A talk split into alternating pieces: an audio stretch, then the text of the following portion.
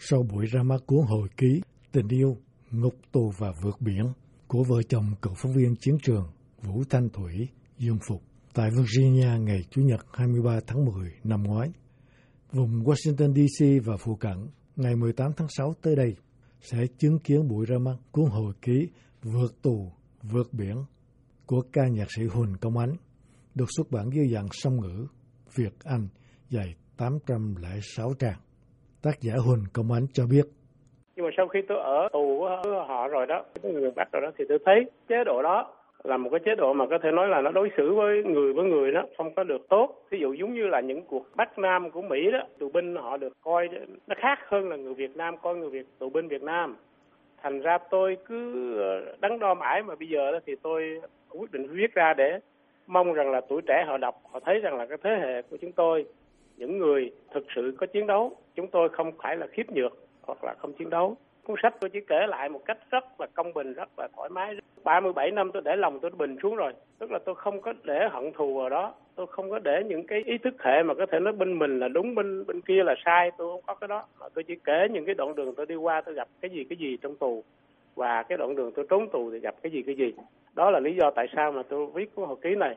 Ít có tù nhân tại các trại miền Bắc trốn thoát được, một phần vì không thông thạo địa hình địa vật, phần khác vì các trại được thành lập tại các vùng sâu vùng xa ở miền Thượng Du Bắc Việt hoặc miền Bắc Trung Việt, nơi đa số các sắc tộc thiểu số như người Tày, người Mường, người Lô Lô, vân vân sinh sống, và các trại chỉ cần treo giải thưởng vài ký muối và những vật phẩm thiết yếu khác thì các người sắc tộc sẽ ra sức bắt những người tù vượt ngục để lãnh thưởng. Tại các trại miền Bắc, muốn vượt ngục thành công phải có sự giúp đỡ của người dân địa phương, như trường hợp của nhạc sĩ Huỳnh Công Ánh. Ông Ánh chia sẻ: khi mà tôi thoát được, tôi trốn tù được đó, là có nhiều người giúp lắm. Rồi khi mà cuộc vượt biên đẫm máu cũng vậy, bị cướp bóc bên này kia thì cũng có người giúp tôi sẽ trốn thoát một lần nữa ở dưới biển. Chứ nếu không á thì có thể nói là không có thể thoát được.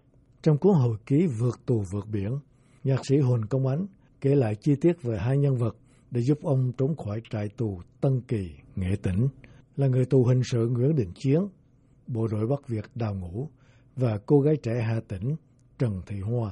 Nguyễn Đình Chiến phụ trách giữ xẻng cuốc để cấp phát cho năm mươi người tù trong đội văn nghệ của nhạc sĩ Huỳnh Công Ánh trước khi đi lao động, cũng như thu lại vào buổi chiều khi tù trở về trại.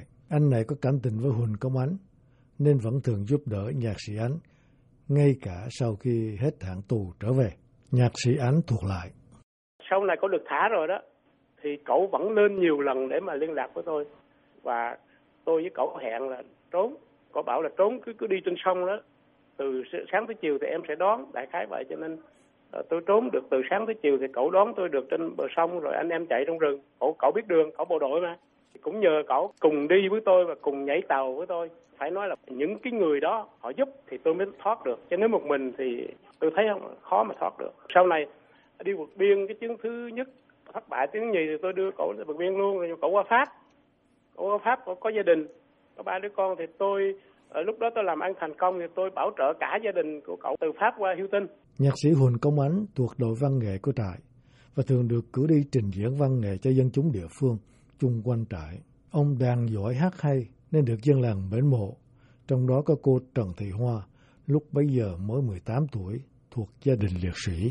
Nhạc sĩ Huỳnh Công Ánh nhớ lại: cái đội tôi á, từ cái chỗ lao động đi hàng dọc ra bờ sông để mà tắm đó, thì một hôm bỗng trong đám bóc cô gái cô nhảy ra mà cô dúi trong tay tôi miếng giấy. Cảm giác lúc đó là giống như mình đi trên mây, là tại vì mình là những người tù dơ giấy lem luốc, ốm yếu ho hen, mà lại có một cô gái biến ra như tiên ở trong đám bóc đưa mình miếng giấy cầm lên tay. Thì tôi nói cái cảm giác mình nó sướng như bay trên mây, tôi không biết bay trên mây sai mà tôi nghĩ là sướng lắm. Mấy bạn phía sau luôn tôi nó, nó bảo mở ra coi nó cô giết cái gì mày, anh em nào cũng lao sau. Tới này công an ở sau mà nó bắt được á là chết.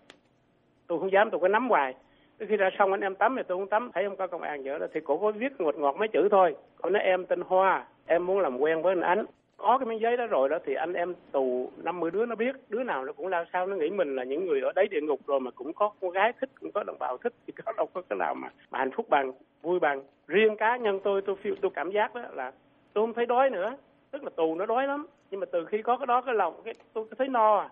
Vì hình như cái tinh thần của mình nó thấy sung sướng, nó no. Thành ra cũng nhờ cái sự mà yêu thương của cô đó và nhờ cái cậu Chiến thì đó là có những hai người đó họ trực tiếp giúp. Ở trong lòng tôi luôn luôn là nhớ tới cổ, nhớ không phải nhớ về cái chuyện tình yêu thương, tình cảm, nhưng mà nhớ tới cái công ơn của cổ là cổ đã hệ lụy vì mình, cổ đã giúp mình. Và cái mối tình đó mới thật sự là mối tình mà cổ cho, mà cổ biết chắc là không bao giờ có nhận lại một cái gì. Nhạc sĩ Huỳnh Công Ánh cho biết là sau này dù đã ra công tìm kiếm và vài lần ngay cả nhờ Nguyễn Đình Chiến trở về tìm lại cô Trần Thị Hoa, nhưng tới nay vẫn chưa tìm ra tung tích. Chỉ biết cô đã đi bộ đội. Tìm đến nhà cũ cũng không ai biết cô Hoa lưu lạc phương nào. Nhạc sĩ Huỳnh Công Ánh được đào tạo về âm nhạc trong thời gian ông học trung học tại các trường của các sư huynh La Sang ở Kon Tum, Nha Trang và Sài Gòn, nên ông rất vững vàng về nhạc lý. Những năm tháng tù đài này đã khiến ông trở thành một trong những con chim đầu đàn của phong trào hương ca tại hải ngoại. Cuốn hồi ký Vượt tù vượt biển của ông đã đóng góp thêm vào kho tàng văn học nghệ thuật của người Việt hải ngoại, ghi dấu một giai đoạn lịch sử bi thảm của dân tộc Việt Nam, mà dấu mốc là ngày ba mươi tháng tư năm một nghìn chín trăm bảy mươi lăm.